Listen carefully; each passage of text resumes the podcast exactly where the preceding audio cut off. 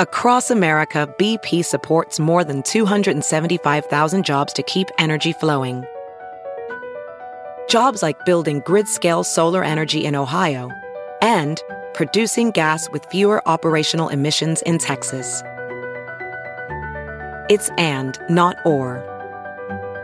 See what doing both means for energy nationwide at bp.com slash investing in America.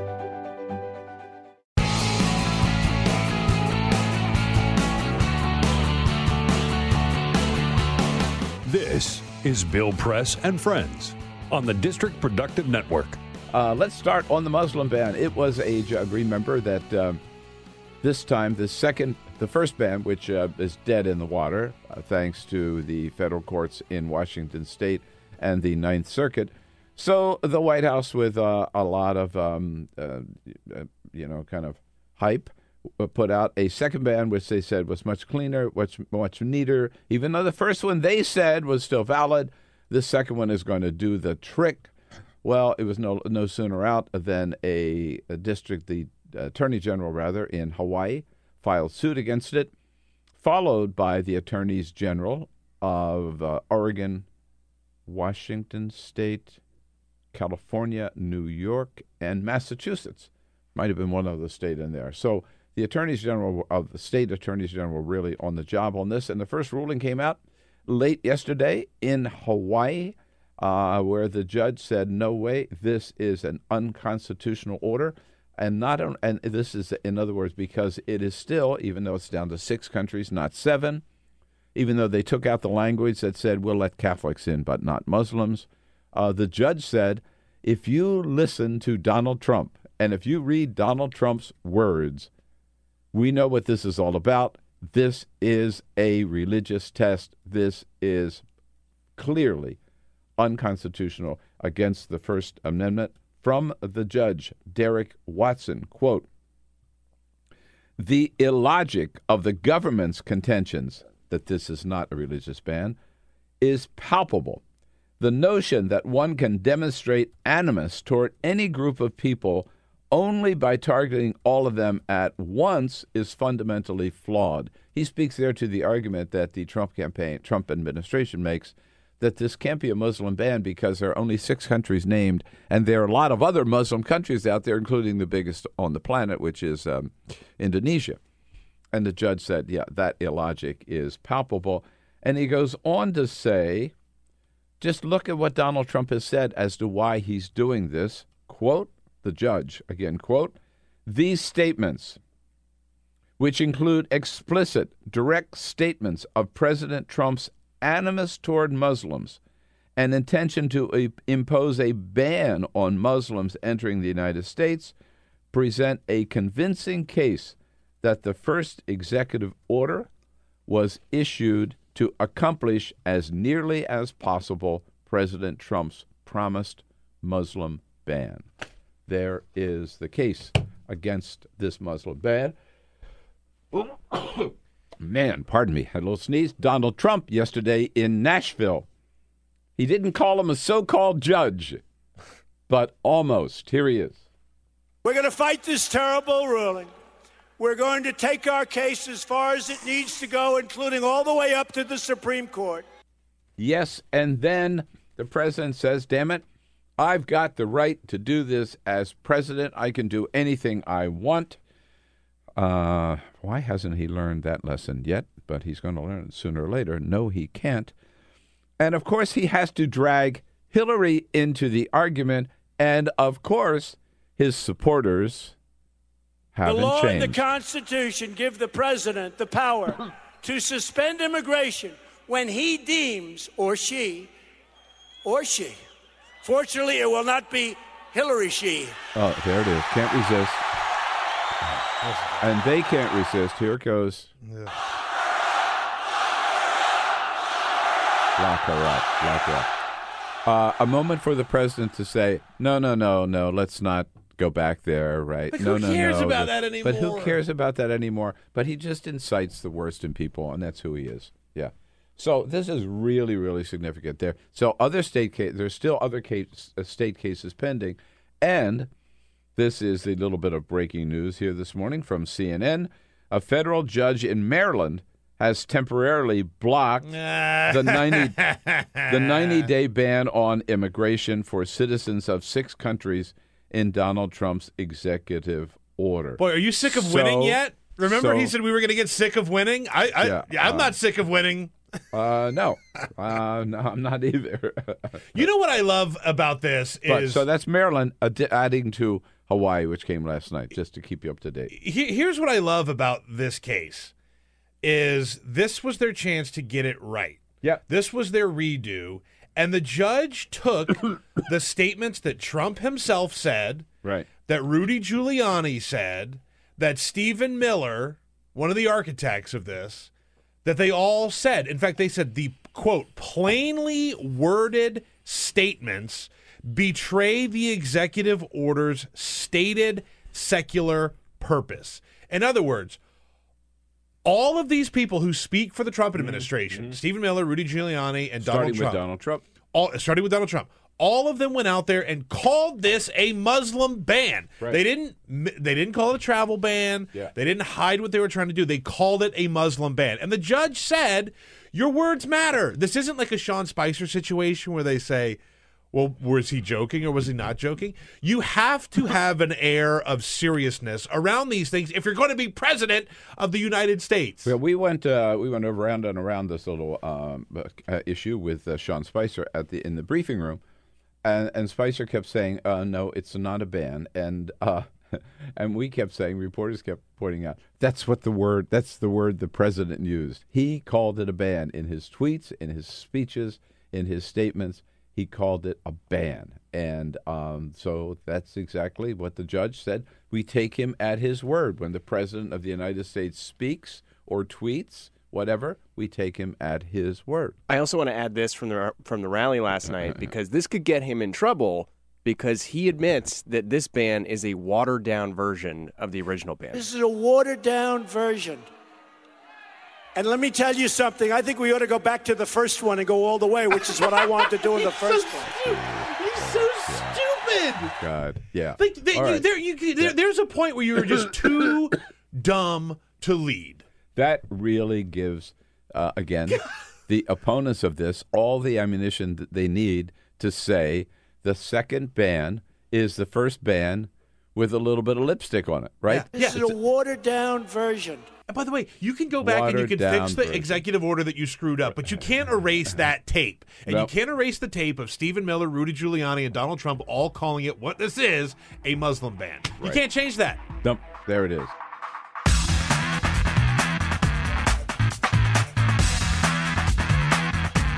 Uh, President Trump uh, out in uh, Ypsilanti, Michigan yesterday um, to uh, with a big uh, announcement on CAFE standards, and of course the good congressman uh, from uh, Michigan's fifth congressional district, Congressman Dan Kildee. Uh, Invited to fly out with the president. That's what the president always done that. Not he so invites fast. some members of the delegation to fly on Air Force One with him. Oh, wow. What an be- honor. And Yeah. be introduced. And uh, Not so fast, Bill.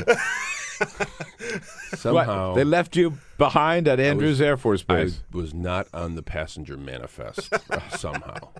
Uh, so Maybe I maybe it was the weight restrictions. I don't know. Oh, yeah, but but I've lost a few. There you go. so th- uh, tell us about this cutting the not cutting yet, but saying we're going to review the CAFE standards. Something President Obama, with the support of the auto industry, put in place in 2012, and uh, so we can't make fuel efficient cars. Is that the problem? No, I, the real problem here is that the industry itself has acknowledged that it was moved toward fuel efficiency by the CAFE standards, that it was moved toward innovation. Better cars, Better cars, cars that customers want. I mean, the industry itself has really succeeded during the period since CAFE standards have been put in place. We're selling more cars than ever before, and Right. better cars. So the details matter. What the standards are matter. Is for me the concern that I have is that like everything else, he is going to put short-term profits ahead of everything else, including our obligation to the planet and to one another and to generations to come. I mean, I can be rational about it, but one thing we know for sure: as long as the industry is always being pushed to innovate, it will innovate. When we take away that obligation, it won't. Right. Uh, and the other thing that gets me, if Jamie, if we can, at that statement by the president to the auto workers yesterday, where this, here's why, here's why I'm doing this. Uh, let's let Donald Trump speak. We're going to work on the CAFE standards so you can make cars in America again.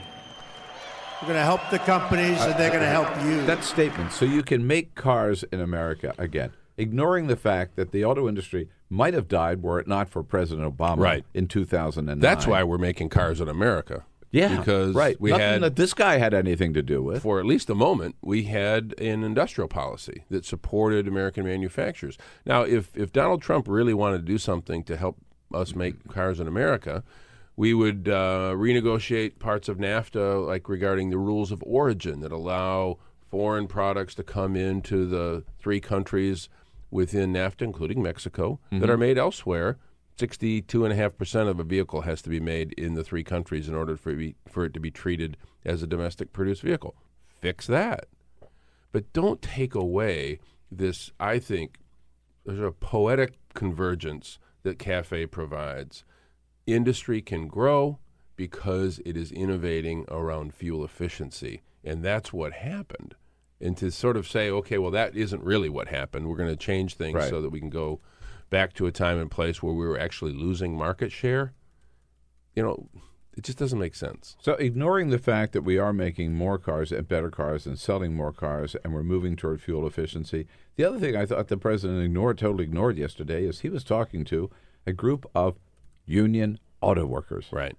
We're making those better cars because we've got the great, great union force of auto workers for, for, who've been doing that for years. They know what they're doing, and you know we wouldn't be there without them. Yeah. And su- support those workers. And how much support are they going to get from this administration That's the real and this problem. Congress? Don't put those workers in a position where they have to compete against sub minimum wages in other parts of the world. Now, the president talks about trade, but the details really do matter on this. And, you know, obviously, I had some differences with President Obama when it came to some specific areas of trade. Sure. But, you know, the problem, of course, is these auto workers have heard it before. He's promising a lot, but what he's suggesting in terms of policy really does not help. It doesn't work in our in our in our. It doesn't work to the advantage of those very workers.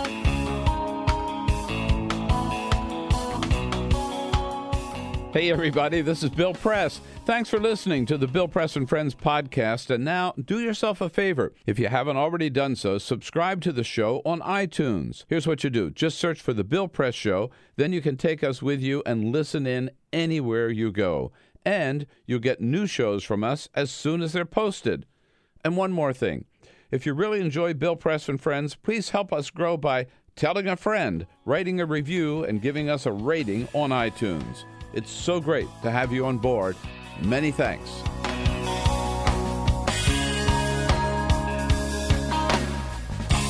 For joining us in studio from the Daily Beast, Asawin Suebsaeng. So That's last night in Nashville, Jamie, the extra uh, piece that you found where Donald Trump says he makes the very same point that you did, uh, and made that point last night about what Stephen Miller says, uh, basically saying, "I wish we hadn't come out with a second version of it in the first place." Here's Donald Trump last night. This is a watered down version. And let me tell you something. I think we ought to go back to the first one and go all the way, which is what I wanted to do in the Oh. first one. What is wrong with him? You didn't.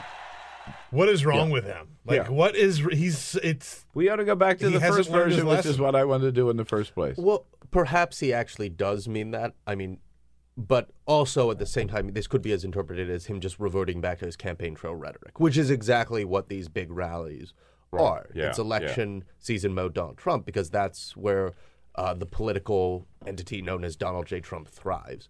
So, uh, and his modus operandi during the campaign was always double down, go for the outrageous, go for the extreme, go for the id. So obviously the result of that would be it's like no to hell with this like Yeah. squishy, uh, like moderated whatever version. Let's go back to the full throttle like killer version that you know I wanted first of all. So so if you think of that mindset of Trump, it totally makes sense rhetorically that you he know, would say that. he he really. You make a very good point. He really is pure Donald Trump when he is in full campaign mode, attacking, insulting, and throwing.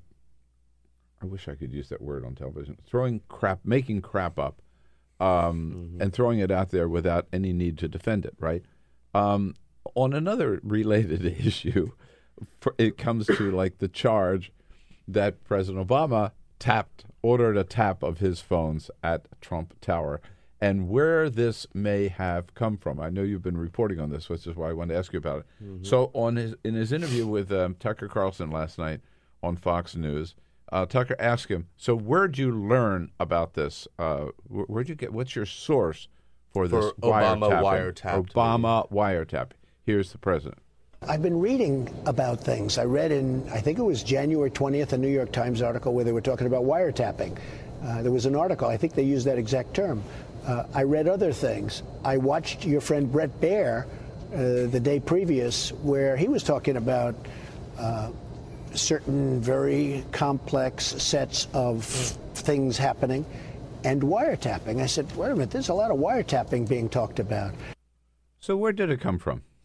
Uh, well, where it actually came from was a uh, Breitbart editor and writer named Joel Pollak was listening to the Mark Levin show, which is like a uh, ultra conservative. Uh, he's a lunatic. show. I- I- he- he's a lunatic. I know more. yeah, you're right. As, Oh, you know far, Mark? You- as far right wing as you can get, Mark Levin. There Yes. you go.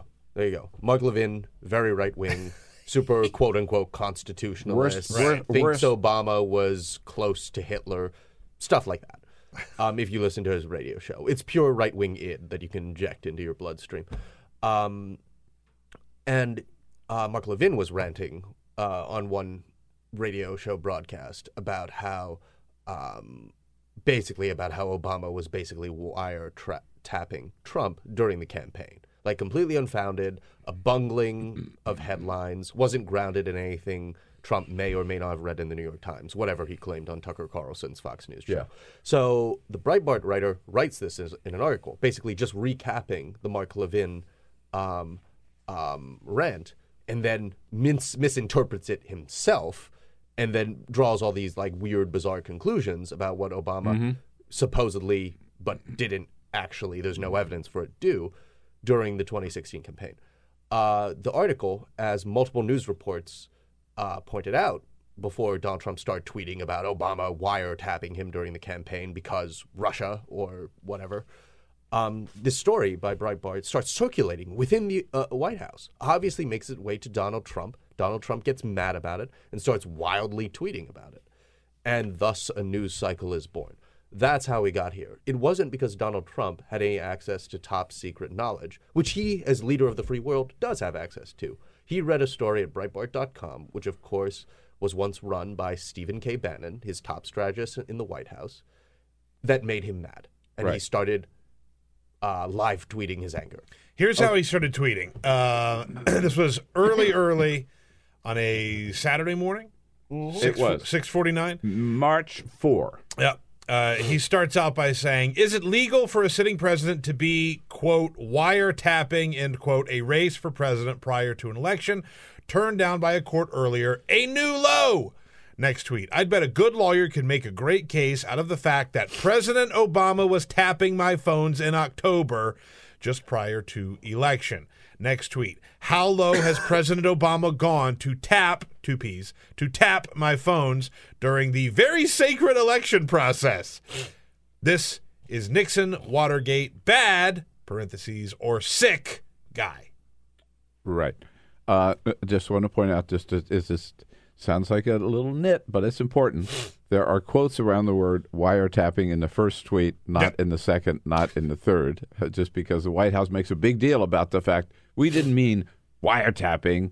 We just meant surveillance in general. That's why he put quotes around wiretapping. He meant Right. wiretapping. Yes, yes, and this is, uh, and also I believe it was yesterday. Uh, President Trump uh, said that oh, oh, by wiretapping, like you said, I meant a whole assortment of things. Surveillance. I feel like in Right. the next two weeks, we're gonna you're, you're gonna Yeah. learn a lot more about it. Right. Basically, hinting within the next two weeks, he was going to reveal more information about what he really meant regarding the expansion of the surveillance state under Yeah. Barack Obama. Quote unquote. we- if which I is can, not. just oh, I sure. think I think you're going to find some very interesting items coming to the forefront over the next two weeks. Which we're not. He, he's done this many times before. Because last Monday- He- Trump always does this. Yeah. People should stop falling for it. He'll always say, in the next two weeks, you'll find out more. You'll find out the truth. I will reveal X. He did this so often during the campaign. Um, it never happens. It never happens. He, Right. he- nothing happens in the next two weeks. He just counts on people moving and, and to show you what, what how they run in circles. So at the briefing the other day, w- which was Monday, and that was the day the House Intelligence Committee said, "Put up or shut up" on Monday, March 13th. And Sean Spicer says, "Oh, it's not up to us; it's up to the D- Department of Justice to provide the information." Of course, yesterday Jeff Sessions says zero. They don't have any information. They don't have any evidence. So, but but so Sean Spicer says, no, it's it's up to DOJ. So DOJ on Monday afternoon finally they said, well, we need more time, again because they don't have any evidence. So the House gave them until Monday, and now so on the one hand they're saying it's up to the Department of Justice, and then you've got the president saying, I'm going to provide more information. Just give me a couple of more weeks. I mean, it's been two weeks since he made this charge it's it's with a popular zero evidence. it's a popular refrain in journalism circles, particularly those in uh, uh, reporters based in Washington D.C. and who cover the White House, that oh, this is another example of Donald Trump trying to distract from the Trump Russia controversy um, via like wild, irrational tweeting. Um, I'm not in Donald Trump's head, so I don't know, but you would think that if a man were trying to masterfully manipulate the media and try to distract from a Trump Russia controversy, he would wildly tweet about something that wasn't directly related to the Trump Russia controversy. Because, of course, if Obama had been wiretapping him, it would have been related to what is the real story underneath all this, like the president's tweet storms, which is complete, you know, nonsense, which is uh, the alleged uh, connections between Trump associates and Trump campaign officials and Russian associates or Russian intelligence. In fact, so Right. In fact, if you go back, which I did again this morning, and read the January 20 article of the New York Times, which does have wiretapping in the headline, it is talking about the fact that there are, according to certain uh, intelligence officials, that there are there is surveillance of communications between Russian officials, Russian banks, and some people in the Trump um, orbit, if you will, not Trump himself, but in, and starting with Paul Manafort. And so, if former campaign chairman. former campaign chairman, was- so yeah. I think you're right. If if there was any surveillance going on, it was surveillance that the FBI had got received permission for from the FISA court because they suspected that some people around Donald Trump were in conducting illegal operations with Russian officials. correct? Probably, maybe, perhaps, most likely. But the, the thing with the FISA courts and their secrecy is that we don't know, We don't which know. is Right. a whole other. But they had to have some. subject. They had to. They had to go to the FISA court and say we have suspicion that there's some wrongdoing on the part of someone. Yes. Correct. Uh, yes. But the threshold for the FISA, again, We- we this stuff that. is really hard to report because Yeah. the, of the intense secrecy surrounding the FISA court. But, uh, but again, I'm I'm uh, I'm getting off track here. That that's we you could do a whole another segment on that. Uh, but but yeah, the, the Democratic narrative is that uh, Trump administration, if you're saying we were being quote unquote wiretapped by Obama, which really means not Obama, because Obama can't order the FISA court to do to order or issue a warrant for X, Y, and Z. That's just not how it works. Then that means you were up to something. What were you up to? So that's the Democratic Party's line when, or, or one of their lines when this stuff comes up. It's like, well, if you're alleging that, then what the hell were you doing? Right. What was going on? Right. So you're right. Uh, that, uh, which is a point we've made that that by keeping this alive and raising this issue, Donald Trump is in fact inviting more scrutiny on the what I think the real story. Yeah, this is the, the real story between what was what were the connections with Russia and and were they were they helping Russians try to influence the outcome of the election or were they into some business connections with Russia that so far they deny? Mm-hmm. And um, we'll see where that goes.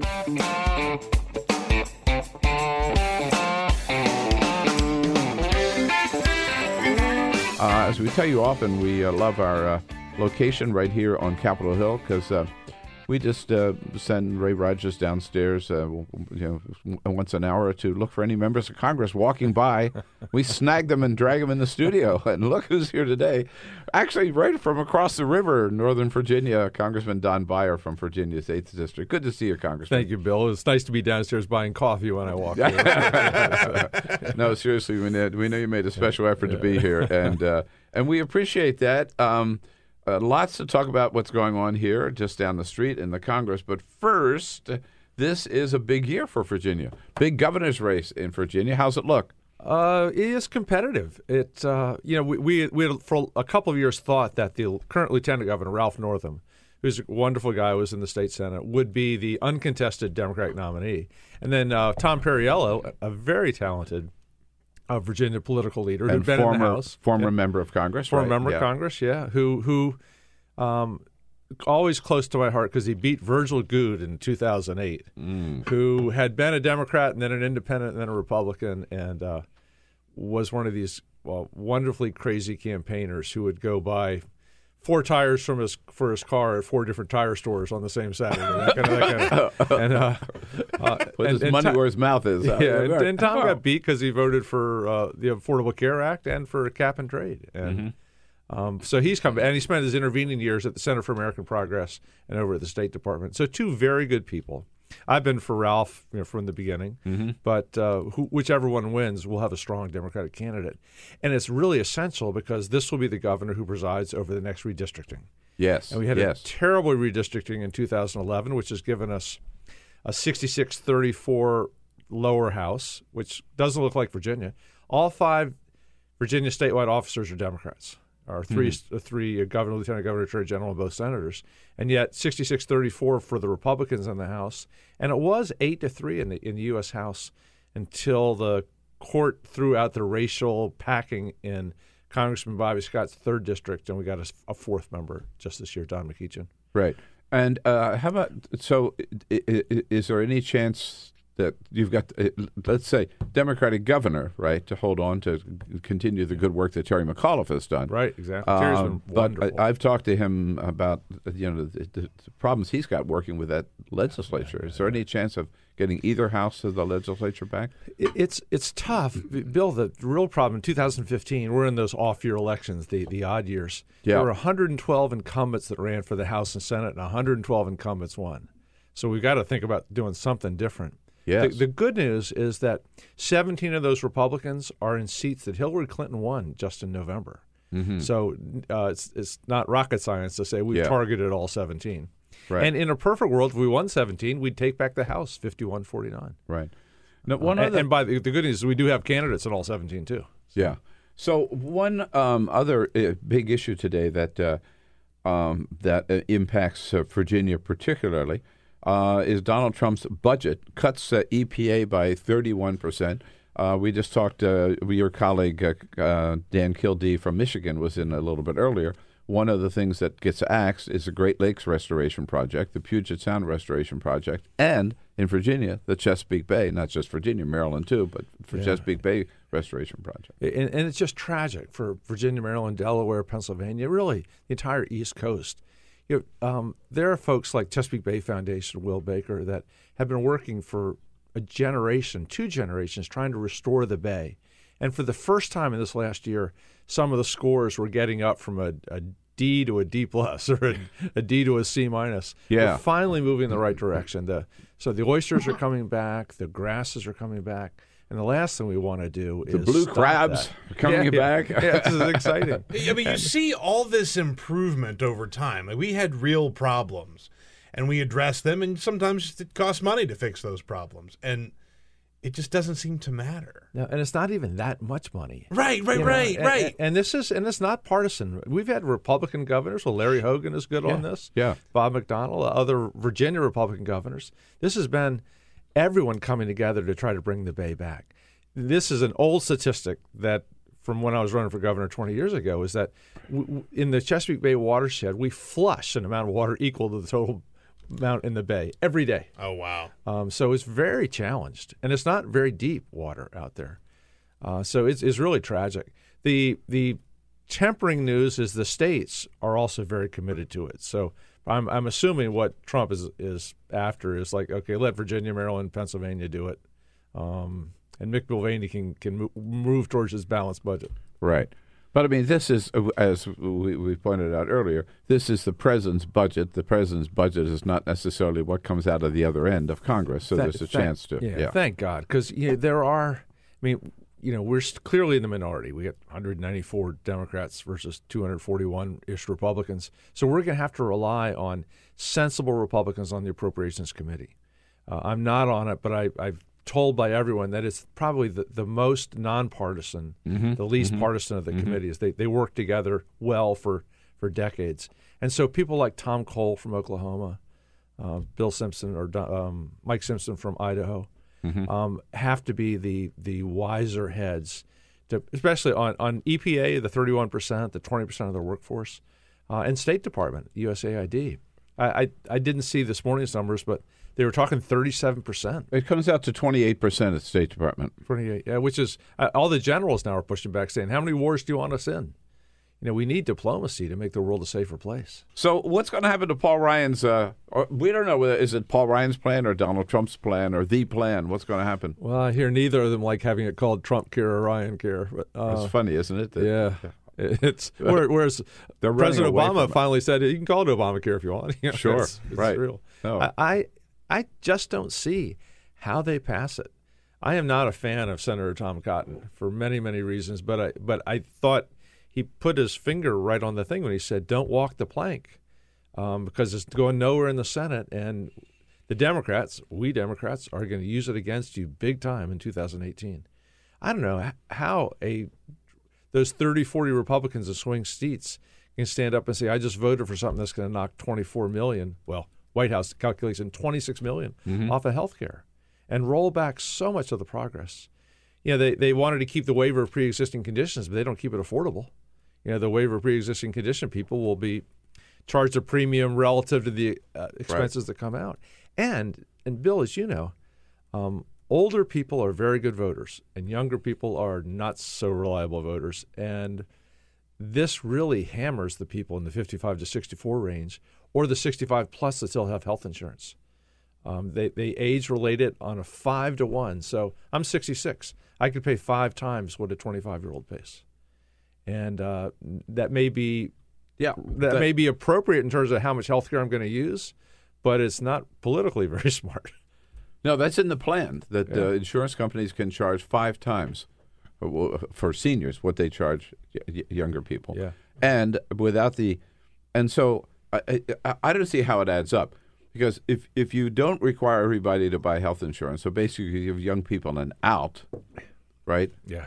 Uh, the seniors who need it are going to have to pay five times as much without anybody else being in the pool. Well, Just think of what those premiums are going to be. the simplest idea of the Affordable Care Act was everybody has insurance, everybody pays. Very, very simple. Yeah. And now the, the, the Republicans have this idea about the continuous coverage. Uh, and this is the, the way to keep the young people on. They say that if you get if you get off for more than X number of weeks and you try to come back on, you have to pay a thirty percent penalty for the first year. Right. But why would you come back on until you got sick? So it's like- Or why would you buy it in the first place? yeah, yeah. Right? You just you just wait till you get sick and buy it then. Yeah, and pay yeah. the thirty percent penalty for one year. You know, um, yeah, it's a really you know, here, Bill. One of the most amazing things I read yesterday is the CBO report. Buried in it says that seventeen thousand people, additional people, will die in 2018 under the Trump Care bill because of the denial of services, uh, inability to get them. Uh, and it goes up to 29,000 people in, I think, 2025, 2026. And even weirder, someone did the math, that saves the American public $3 billion in Social Security benefits they don't have to pay out. It was the most pernicious way of thinking about it. Right. Did you have a town hall in your district? Uh, and how, what are you hearing from the people in your district, particularly about the Medicaid? I think, you know, I mean, remember Donald Trump promised he's not going to touch Social Security, not going to touch Medicare, not going to touch Medicaid. This plan does. Yeah, we, we haven't done one in the last couple of weeks. We had one scheduled for Monday night, but it got snowed mm-hmm. out. Oh, right. And we have four more mm-hmm. scheduled set up. But the first one we did uh, on Martin Luther King Day, we sellout crowd as not during as your break? expected. Yeah. yeah, yeah, and people everywhere. But the number one, and that was before the Trump Care Plan had come out. But the number one question, phrased from every different perspective, was, "What can I do? How can I make a difference? How can I fight back?" Hmm. And uh, and that's really been a very constant theme, which is why we see groups like the Resistance and Indivisible and all these candidates. Uh, we're, we're, as Denny Heck, the member of Congress from Washington State who leads the recruitment, we are quote unquote raining candidates. So many people have said the way the only way I know how to fight back is to go up, stand up, and run for Congress or something. There are a lot of people who have that feeling. I mean, they, they, they people want to do something, Yeah, right? Yeah. They want to do something. They want to get involved, and that could mean they're going to give twenty dollars to the ACLU, and for other people, it means this is finally time for Yeah, me to yeah, run. Yeah, You and, know? and it's not, and Peter's not ego.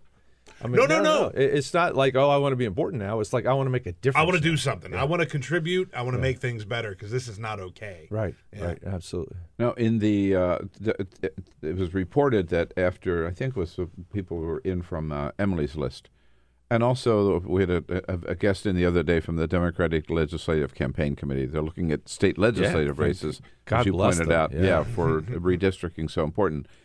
Um, that uh, after the Women's March uh, here in Washington and around the country, right? So that there's so many women who just just said, "Okay, this is what I got to do now." And whether it's school board, city council, board of supervisors, or Congress, right?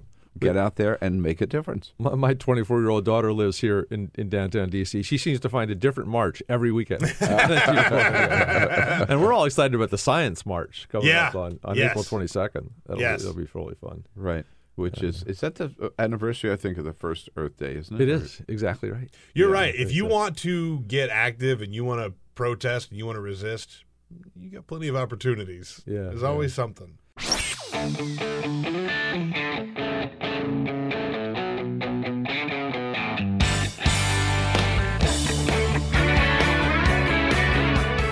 The Parting Shot with Bill Press.